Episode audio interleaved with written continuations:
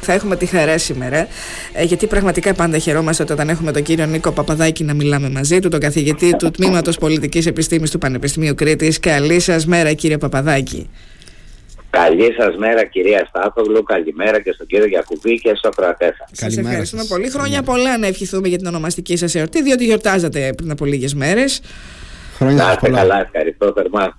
Λοιπόν, κύριε Παπαδάκη, ε, εδώ είστε τώρα, εμείς συζητάμε εδώ, συζητάει νομίζω όλη η Ελλάδα τα όσα είδαμε χθες ε, πραγματικά από την επίσκεψη του Τούρκου Προέδρου. Έναν άλλο Τούρκο Πρόεδρο είδαμε, κύριε Παπαδάκη. Έναν πολύ διαφορετικό ε. Ταγί Περντογάν από αυτό που είχαμε συνηθίσει. Έχετε δίκιο κυρία Σάρφουλου, είναι εντελώ διαφορετικό. Όχι μόνο από ό,τι είχαμε συνηθίσει εμείς. Θα σας θυμίσω, όλοι το θυμόμαστε, ε, δεν είναι πολλές μέρες που είχε πάει στη Γερμανία και μέσα στη Γερμανία, μέσα στο Βερολίνο, μέσα στην Καγκελαρία, πρόσβαλε το καγκελάριο Σολ και τη Γερμανία συνολικά. Προσέβαλε ε, με τρόπο απολύτως ε, ε, αναντίστοιχο με ό,τι προβλέπει η στοιχειώδης διπλωματία. Αλλά ας πάμε στα σεμά, ε, που είναι και το πιο σημαντικό. Είδαμε ένα διαφορετικό Τούρκο πρόεδρο. Η χθεσινή επίσκεψη του κ. Ερντογάν, κατά τη γνώμη μου, δεν είναι περιστατικό. Είναι συμβάν με ισχυρές ενδηλώσεις. Η γεωγραφία είναι πεπρωμένη. Εμείς δεν έχουμε απέναντι μας την Ελβετία, την Τουρκία έχουμε. Ο συνήθως λοιπόν βλοσιρό Ερντογάν ήρθε στην Αθήνα πολύ διαφορετικός, σε ήπιους και συνενετικούς τόνους, και μάλιστα με διάθεση να υπογράψει όπως και έκανε τη διακήρυξη των Αθηνών περί σχέσεων φιλίας και καλής γειτονία 100 χρόνια μετά τη συνθήκη της Λιωζάκη. Ναι, είναι ένα κείμενο προθέσεων, δεν είναι δεσμευτικό, δεν παράγει νομικά αποτελέσματα, δεν έχουμε παράγωγο δίκαιο. Τι έχουμε όμως, σε συμβολικό και δυνητικό επίπεδο, σηματοδοτεί την εκκίνηση ενός νέου σημαντικού βήματος σε ελληνοτουρκικέ σχέσεις. Επιτρέψτε μου να συμφωνήσω με τον όρο που χρησιμοποίησε ο Guardian, ρηξικέλευτο από όσα συνέβησαν χθες, και είχαμε και 15 συμφωνίες, μνημόνια κατανόηση σε πολλά πεδία πολιτικής που ξεκινάνε από, το, από την ηλεκτρική διασύνδεση και φτάνουν στην οικονομία, σε επενδύσεις, στην παιδεία, στην έρευνα. Είχαμε και διευθετήσεις όχι συμφωνία, αλλά σοβαρές διευθετήσεις για το κρίσιμο ζήτημα με το μεταναστευτικό. Από όλα αυτά λοιπόν προκύπτει ότι η συνέχιση της αποκλιμάκωσης και η ουσιώδης βελτίωση και τελικά κανονικοποίηση των σχέσεων της Τουρκίας με την Ελλάδα μάλλον είναι στρατηγική επιλογή της Τουρκίας και προσωπικά του Πρόεδρου Ερντογάν. Βλέπετε βέβαια ότι αποφεύγω να πω τελείως νέα περίοδος, καθώς δεν ξεχνάω και νομίζω δεν το ξεχνάει και η Ελλάδα, ότι ο κύριος Ερντογάν δεν είναι και ο πιο αξιόπιστος συνομιλητής. Ναι. Παρ' όλα αυτά, εκτιμώ ότι έχουν γίνει σημαντικά βήματα, ώστε και οι εντάσεις που θα προκύψουν στην πορεία στο μέλλον, και μην έχετε καμία αμφιβολία θα προκύψουν, να επιλύονται χωρίς να εκβάλλουν σε μείζονες κρίσεις. Τι δείχνουν λοιπόν τα δεδομένα, δείχνουν να έχουν αλλάξει, να αυτό να έχει επαναπροσδιορίσει τη στάση του Ερδογάν. Αναμένω να συνεχιστεί. Οι διάβλοι επικοινωνίας έχουν ανοίξει για τα καλά και είναι πολύ σημαντικό. Έχουν συστηματοποιηθεί, κανονικοποιηθεί και οριοθετηθεί σε οδικό χάρτη με σειρά συναντήσεων πολιτικών και τεχνικών διαβουλεύσεων, ακόμα και στο ανώτατο επίπεδο, όπως για παράδειγμα η πρόσκληση και η αποδοχή της πρόσκλησης από τον Πρωθυπουργό μας, τον κ. Μητσοτάκη, για να επισκεφτεί την άνοιξη ε, την Τουρκία. Κύριε ε, Παπαδάκη, για ποιο λόγο ναι. το κάνει τώρα αυτό ο κύριος Ερντογάν, ενώ για ποιο λόγο έχουμε δει αυτή τη στροφή του κύριου Ερντογάν προς τη χώρα μας, αυτή την αλλαγή της τάσης του προς τη χώρα μας; Πού το αποδίδεται, γιατί είναι τόσο διαφορετικός τώρα και δεν ήταν πριν ένα χρόνο που έλεγε θα έρθω νύχτα. Α, έχετε απόλυτο δίκιο. Ε, κυρία Στάθουλου, η ερώτηση ενός εκατομμυρίου. Θα επιχειρήσω ερμηνεία. Ε, γιατί μόνο ερμηνεία μπορεί να επιχειρήσεις τη στιγμή που έχεις μια πολύ διαφορετική πραγματικότητα. Ε, δεν ξεχνάμε νομίζω ότι η Τουρκία είναι μια αναθεωρητική δύναμη. Δεν έγινε τώρα η Ερντογάν, είναι από το, τη δεκαετία του 70. Αυτό προσλαμβάνει προς μια περιφερειακή υπερδύναμη και έχει και μια κλιμακούμενη, δεν το έδειξε ο Ερντογάν στην Αθήνα, αλλά έχει μια κλιμακούμενη νεοοθωμανική προσέγγιση. Θεωρεί ότι οι μεταβλητές της ισχύω έχουν αλλάξει και επιχειρεί να εργαλειοποιήσει με κάθε δυνατότητα το ρευστό πολυπολικό διεθνές σύστημα, γιατί έτσι είναι το διεθνές σύστημα. Όπως πολύ σωστά το είπατε, αν πιάσουμε το νήμα και δεν θέλω να κουράσω τους ακροατές σας, από το καλοκαίρι, το δραματικό καλοκαίρι του 2020, που δεν δίσταζε να στρατικοποιεί τις κρίσεις, να προβαίνει σε ενέργειες de facto αμφισβήτηση κυριαρχικών μας δικαιωμάτων και λεγόμενης επίδειξης σημαίας, να συνεχίσουμε το Γενάρη τώρα, του 23, που είχαμε το μέγιστο αριθμό παραβιάσεων που περίπου πλησίασαν τις χίλιες, ε, άρα είχαμε άλλο πιέσεις. Τι έχει αλλάξει τελευταίους 10 μήνες. Πρώτον, δεν ήταν μόνο οι σεισμοί. Γιατί συνεχίζουμε και λέμε ότι αλλάξανε πολλά με τους σεισμούς και πράγματι άλλαξαν. Δεν είναι αυτό που λέμε μόνο η διπλωματία των σεισμών. Ήταν η επίδειξη εμπράγματος αλληλεγγύης από μεριά της χώρας μας και του ελληνικού λαού. Άλλαξε όμως και το διεθνές περιβάλλον με σειρά κρίσεων, με πολέμους. Επανεξελέγει ο Ερντογάν. Είναι τελευταία του θητεία. Έχει προσώρα διαρρήξει λόγω του πολέμου στη Μέση Ανατολή της σχέσης του με τη Δύση, την οποία όμως δεν θέλει να χάσει και για πολιτικούς αλλά πρωτίστως για οικονομικούς λόγους, λόγω και της κατάστασης οικονομίας της Τουρκίας. Τούτο δοθέντων, εκτιμώ ότι αναζητά νέες ισορροπίες και συνειδητοποιεί ότι πρέπει να αγοράσει χρόνο για να κλείσει μέτωπα. Έχει ανοίξει υπερβολικά πολλά μέτωπα. Είναι μόνο αυτά που αλλάξανε σε επίπεδο Ερδογάν. Όχι. Η Ελλάδα έχει αντιδράσει ψύχαιμα, ορθολογικά και αποφασιστικά σε όλα τα προηγούμενα που έχει κάνει η Τουρκία, τόσο σε επιχειρησιακό επίπεδο όσο και σε διπλωματικό επίπεδο. Έχει αποκομίσει σημαντικά ωφέλη, έχει ενισχύσει περιφερειακές συνομιλίες, είναι αξιόπιστος συνομιλητής της Αιγύπτου, συνομιλεί με όλους τους σημαντικούς περιφερειακούς παίκτες στην ε, Μέση Ανατολή, Σαουδική Αραβία, τα Ηνωμένα Αραβικά Εμμυράτα. Έχει ενισχύσει πολύ ορατά την αποτρεπτική της ισχύ. Έχει σύμφωνο αμυντικής συνδρομής πια με τη Γαλλία, δεν το είχαμε αυτό πριν, στρατηγική συμμαχία είχαμε. Είναι μια Ελλάδα ισχυρή. Ο Ερντογάν δεν μπορεί να τη βλέπει ως ένα κράτος μειωμένης κυριαρχίας, γιατί δεν είναι. Ήρθε λοιπόν ο Ερντογάν στην με όλα αυτά μαζί, με το βλέμμα του και στραμμένο στην Ελλάδα, αλλά και στην Ευρώπη και στην Αμερική, στο πλαίσιο μιας εκδοχής της Realpolitik όπως την αντιλαμβάνει το ίδιος. Δηλαδή, κατανοεί ότι έχει μια Ελλάδα που είναι μια ισχυρή χώρα, με αναβαθμισμένη αποτρεπτική ισχύ, ενισχυμένο διπλωματικό κεφάλαιο, ενώ από τη Δύση Ελλάδα γίνεται αντιληπτή ως αξιόπιστος εταίρος και πυλώνας σταθερότητας στην κρίσιμη περιφέρεια των ζωτικών συμφερόντων Ευρώπης, ΗΠΑ και ΝΑΤΟ. Ω τέτοια λοιπόν η Ελλάδα είναι μια ουσιώδης πύλη για τη Δύση. Με αυτά και με αυτά μας αντιμετώπισε όπως μας αντιμετώπισε τη χθεσινή επίσκεψη. Το θέμα και είναι γι' αυτό θεωρώ ότι δεν είναι και συγκυριακό. Ναι, το, το ζήτημα βέβαια παραμένει ότι ε, ε, αυτό δεν, μπορού, δεν μπορούσε να, για όλο αυτό να γίνει μάλλον πρόβλεψη. Έτσι. Δεν μπορούσαμε εμείς εδώ να εκτιμήσουμε εκ των προτέρων ότι θα δείξει μια τέτοια στάση ο Ερντογάν. Μας βολεύει βέβαια και καλώς έγινε όλο αυτό. Ε, και δεν μπορούσαμε να το προβλέψουμε γιατί ακριβώς είναι απρόβλεπτος. Βλέπαμε όλους αυτούς τους παράγοντε που δεν περιγράφεται κάτι που δεν το ξέραμε. Αλλά ε, και με, αυτές, με αυτά τα δεδομένα θα μπορούσε να έχει δείξει μια διαφορετική στάση. Τώρα έχουμε ε, αυτή την, ε, αυτό το αποτέλεσμα εν πάση περιπτώσει και αυτή τη στάση από την πλευρά της Τουρκίας και είπατε και για τα δικά μας για ποια ήταν η δική μας ε, πλευρά εμείς τώρα τι μπορούμε να κάνουμε πώς μπορούμε να το αξιοποιήσουμε περαιτέρω; Μπορούμε να φτάσουμε σε αυτό που είπε ο Πρωθυπουργός χθες ε, ότι κάποια στιγμή έστω όταν οριμάσουν οι συνθήκες μπορούμε να συζητήσουμε και για την οριοθέτηση των ε, θαλάσσιων ζωνών.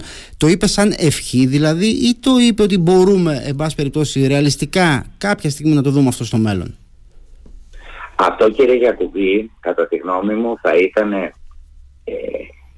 προφανώς θα ευχόμαστε γιατί εμείς επιδιώκουμε την ηρεμία την καλή γειτονιά πράγματι την επιδιώκουμε. Δεν είμαστε εμείς το πρόβλημα. Δεν ζητάμε κάτι από την Τουρκία. Με όρους διεθνούς δικαίου παίζουμε. Βέβαια, το ότι συμπεριλήφθηκε η αναφορά στο διεθνές δίκαιο στη διακήρυξη των Αθηνών έχει τη σημασία του. Ε, ωστόσο, αυτό, όπως το είπε και ο Πρωθυπουργός, ε, είναι προσδοκία για το μέλλον. Είναι ακόμα πολύ νωρίς. Η εμπιστοσύνη χτίζεται δύσκολα, γκρεμίζεται εύκολα. Ε, το είπατε σωστά κύριε Γιακουμπή, το είπα και εγώ προηγουμένως, δεν έχει έναν αξιόπιστο συνομιλητή ε, βεβαίως έχεις έναν άνθρωπο ο οποίος ξέρει να αναζητά ισορροπίες, έχει μια αντίληψη της Realpolitik και αυτή τη στιγμή βλέπει την Ελλάδα ε, και ως δυνατότητα να κλείσει ένα μέτωπο και παράλληλα να ανοίξει κάτι που σε πολύ μεγάλο βαθμό έχει απομειωθεί, δηλαδή η δυνατότητα του να μιλάει με τη Δύση. Ε, όμως για το επόμενο βήμα ε, μεσολαβούν πολλά πολλά βήματα μεσολαβούν η σειρά διαβουλεύσεων και είναι σημαντικό που ανοίξαν τα κανάλια επικοινωνίας. Σκεφτείτε για παράδειγμα στο μεταναστευτικό. Ακόμα και αυτή η κόκκινη γραμμή μεταξύ των αρχηγών του λιμενικού είναι πολύ σημαντική. Ε, τα μέτρα οικοδόμησης εμπιστοσύνης, οι τεχνικές συνομιλίες για την εξέλιξη των συμφωνιών που θα λέγαμε ότι είναι σε παιδεία χαμηλής πολιτικής, αλλά δεν είναι όλα χαμηλής πολιτικής, ούτε το μεταναστευτικό είναι, ούτε το οικονομικό είναι. Ε, δεν είναι βέβαια τα μείζωνα έτσι. Τα μείζωνα με την Τουρκία είναι άλλα ε, και εδώ πάμε τώρα στα μείζωνα με την Τουρκία. Ε, το πρώτο μεγάλο πρόβλημα είναι ότι οι διαφορές μας είναι ριζικές. Ε, εμείς αναγνωρίζουμε και πράγματι με βάση το διεθνές δίκαιο μία διαφορά υπάρχει. Η οριοθέτηση της υφαλοκρηπίδας και της ΑΟΣ, πολύ σωστά το έχει πει ο Πρωθυπουργός, αυτή είναι πάγια θέση της Ελλάδας με βάση το διεθνές δίκαιο και με βάση το δίκαιο της θάλασσας που δεν το έχει όμως υπογράψει την άγκλωση Τουρκία. Ε, από εκεί και πέρα ο, από τη μεριά της Τουρκίας και του Ερντογάν που δεν έχει κάνει πίσω στην ατζέντα του, δεν ήρθε να τη φέρει όλοι εδώ, δεν τα είπε όλα, αλλά δεν έχει κάνει πίσω στην ατζέντα του, ο οποίος έχει ανοίξει μια πετάλια διαφορών. Άρα, ναι, συμφωνούμε ότι διαφωνούμε, αλλά δεν συμφωνούμε ούτε και σε τι διαφωνούμε. Εμείς θεωρούμε ότι διαφωνούμε και σωστά με βάση το διεθνές δίκαιο σε ένα ζήτημα. Ο Ερντογάν θεωρεί ότι διαφωνούμε σε πάρα πολλά ζητήματα. Μην ξεχνάμε, κύριε Γιακουβή, ότι δεν είναι πολύς καιρός που φτέφτασε στο σημείο η Τουρκία και ο Ερντογάν να θέσει ζήτημα όχι κυριαρχικών δικαιωμάτων, εθνικής κυριαρχίας στα νησιά. Ναι. Τώρα, από εκεί και πέρα, ε, το γεγονός ότι είχε προετοιμαστεί από την ελληνική μεριά εξαιρετικά πρέπει να αναγνωρίσει κανείς η επίσκεψη Ερδογάν με ποια έννοια; Ότι ήταν φανερό ότι είχαν ληφθεί υπόψη όλα τα ενδεχόμενα. Ε, το είδατε στην απάντηση του Πρωθυπουργού όταν ο Ερδογάν κατά την πάγια συνήθειά του και έξω από τη συνθήκη της Λοζάνης αναφέρθηκε σε τουρκική μειονότητα, απάντησε ορθολογικά, ψύχρεμα και με πολύ συγκροτημένο επιχείρημα ο Πρωθυπουργός περί μουσουλμανικής μειονότητας και τι κάνουμε για την ενσωμάτωσή της, ο Ερντογάν περιέργω δεν ανταπάντησε. Ε, ίσα ίσα χειροκρότησε.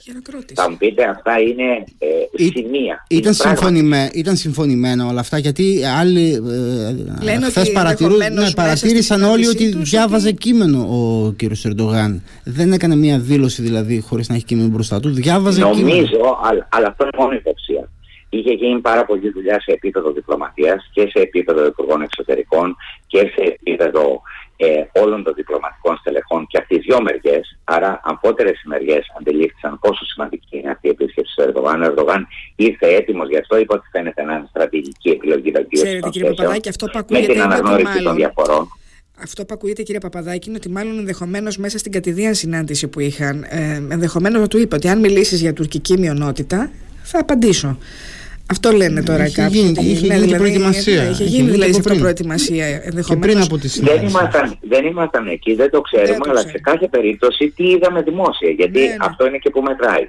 Και βέβαια θα πρέπει να περιμένουμε να δούμε και τι δηλώσεις θα κάνει ο Ερντογάν στην Τουρκία ε, τι δηλώσεις έχει κάνει μέσα στο αεροπλάνο κατά τη πάγια αεροπλάνο δεν μάθαμε, μάθαμε τι έχει κάνει μέσα στο αεροπλάνο. Εκεί λέει, τις λέει όλες τις δηλώσεις. Ε, όταν δηλαδή, επιστρέφει. Όταν ε, επιστρέφει. Εκεί μιλάει με τους δημοσιογράφους. Ε, εκεί μπορεί να πει και λίγο διαφορετικά πράγματα. Αλλά κοιτάξτε να δείτε.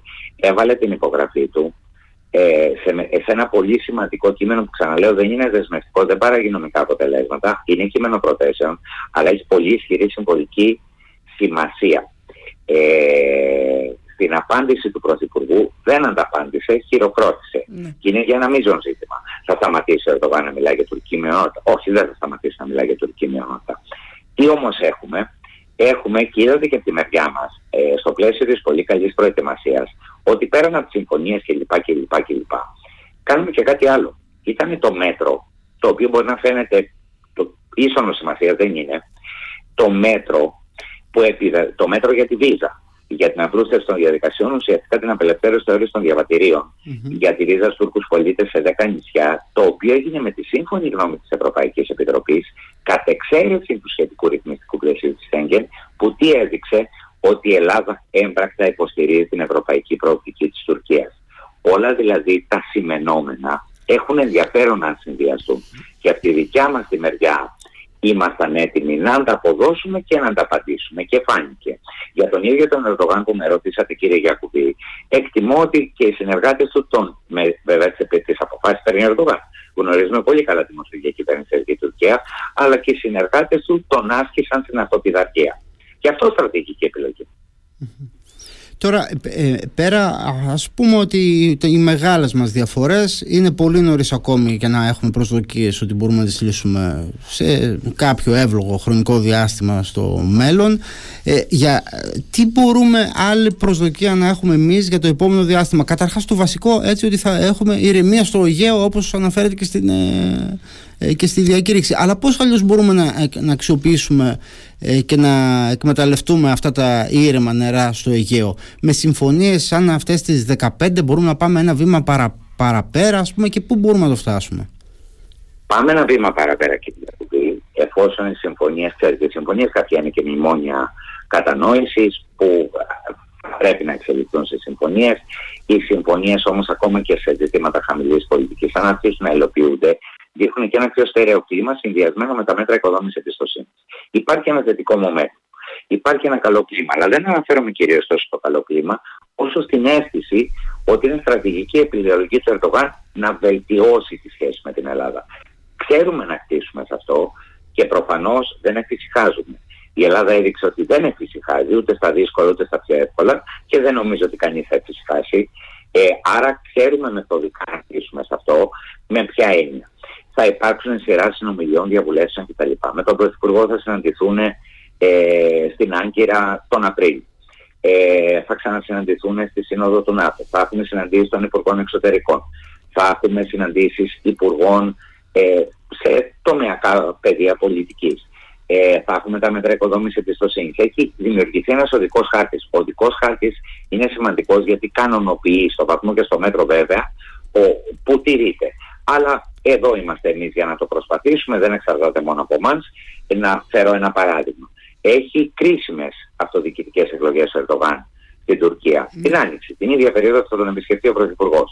Ε, θέλει να κερδίσει την Κωνσταντινούπολη οπωσδήποτε. Ίσως εκεί εντείνει λίγο τη ρητορική του γιατί μην ξεχνάμε ότι όλα αυτά τα χρόνια με ευθύνη και του ίδιου του Ερντογάν αλλά και του συνόλου του πολιτικού της πολιτικής ελίτ της Τουρκίας και για την αντιπολίτευση μιλάω έχει υπάρξει ένας εθνικιστικός παροξισμός αυτό δεν αλλάζει πολύ εύκολα ελέγχει βέβαια τα μέσα ενημέρωσης ελέγχει τους, τους μηχανισμούς διαμόρφωσης κοινής νόμης αλλά και από αυτόν έχει δουλειά να γίνει ακόμα ε, σε κάθε περίπτωση γι' αυτό είπα και προηγουμένως ότι μακάρι να ε, να διαψευστώ, αλλά εντάσεις θα υπάρξουν. Το ζήτημα είναι ότι τι έχει δημιουργηθεί τώρα. Ένας ρυθμισμένο, ένα ρυθμισμένο πλαίσιο επικοινωνίας στο ανώτατο δυνατό επίπεδο και πολλαπλά διαμεσολαβημένο από τη διπλωματία ε, και ε, το πολιτικό προσωπικό και τις κυβερνήσεις των δύο χωρών, ώστε όταν υπάρξουν εντάσεις έχουν γίνει σημαντικά βήματα για να επιλύονται χωρίς να εκβάλουν κατευθείαν σε μείζονες κρίσεις σαν αυτή που είδαμε το 20. Α, α, α, αυτά προς το παρόν. Από εκεί και πέρα μένει να φανεί. Γι' αυτό είπα προηγουμένως κύριε Γιακουβή και κυρία Στάθοβλου ότι είμαι σίγουρος ότι εμείς δεν εφησυχάζουμε ε, το να αναβαθμίζουμε την ισχύ μας, το να συνεχίσουμε να εντείνουμε το διπλωματικό μας κεφάλαιο, μόνο καλό μας κάνει συνολικότερα, αλλά και σε σχέση με το πώς μας προλαμβάνει, μας προλαμβάνει η Τουρκία δηλαδή σε σχέση με την αναγκαιότητα που εκβάλλει σε επιτρεπτικότητα. Έτσι το βλέπει ο Ερντογάν. Είναι θετικό για μας. Ε, τώρα, σε ό,τι αφορά τις κόκκινες γραμμές, από, από, και από τα δύο μέρη διατηρούνται και έχουν τεθεί. Η Ελλάδα δεν κάνει πίσω σε τίποτα και γιατί να κάνει. Το Διεθνές Δίκαιο έχει με το μέρος της. Ε, δεν έχει να δώσει τίποτα παραπάνω από το να συζητήσει μια πραγματική διαφωνία που προκύπτει από το διεθνές δίκαιο. Αυτή είναι. Ο Ερντογάν ξαναλέει θα ανοίξει μια βεντάλια θεμάτων. Άρα η περίφημη συζήτηση περί Χάκης, που προποθέτει ένα συνυποσχετικό των δύο χωρών είναι πολύ μακριά με την έννοια ότι δεν μπορεί καν να υπάρξει συνυποσχετικό ως προς το τι θα πάμε να συζητήσουμε στη Χάκη. Ναι. Ξαναλέω, συμφωνούμε ότι διαφωνούμε, αλλά δεν συμφωνούμε σε τι διαφωνούμε. Μάλιστα. Έχουμε. Ανοίξαμε όμως αυτή τη συζήτηση. Κύριε Παπαδάκη, σας ευχαριστούμε πάρα πολύ που είχαμε την ευκαιρία και σήμερα να είστε εδώ κοντά μας και να συζητήσουμε πάντα με πολύ ενδιαφέρον όλα αυτά τα θέματα τα οποία μας αναλύετε. Μας βοηθάτε πραγματικά να τα κατανοήσουμε. Έτσι. Και να είστε καλά. Εδώ θα είμαστε να συζητάμε τέτοια θέματα. Σα ευχαριστώ θερμά και τους δυο σας. Ξέρετε ότι είναι χαρά μου να μιλάω μαζί σας και, να ευχηθώ δοθή της ευκαιρίας καλές και ανέφελες γιορτές και σε εσάς και στους ακροατές. Μακάρι, μακάρι κύριε Παπαδάκη, το ευχόμαστε όλοι. Να είστε καλά. Καλημέρα σας. Να είστε καλά. Καλή σας μέρα. Ήταν ο καθηγητής πολιτικής επιστήμης κυρίες και κύριοι του Πανεπιστημίου Κρήτης, ο κύριος Νίκος Παπαδάκης.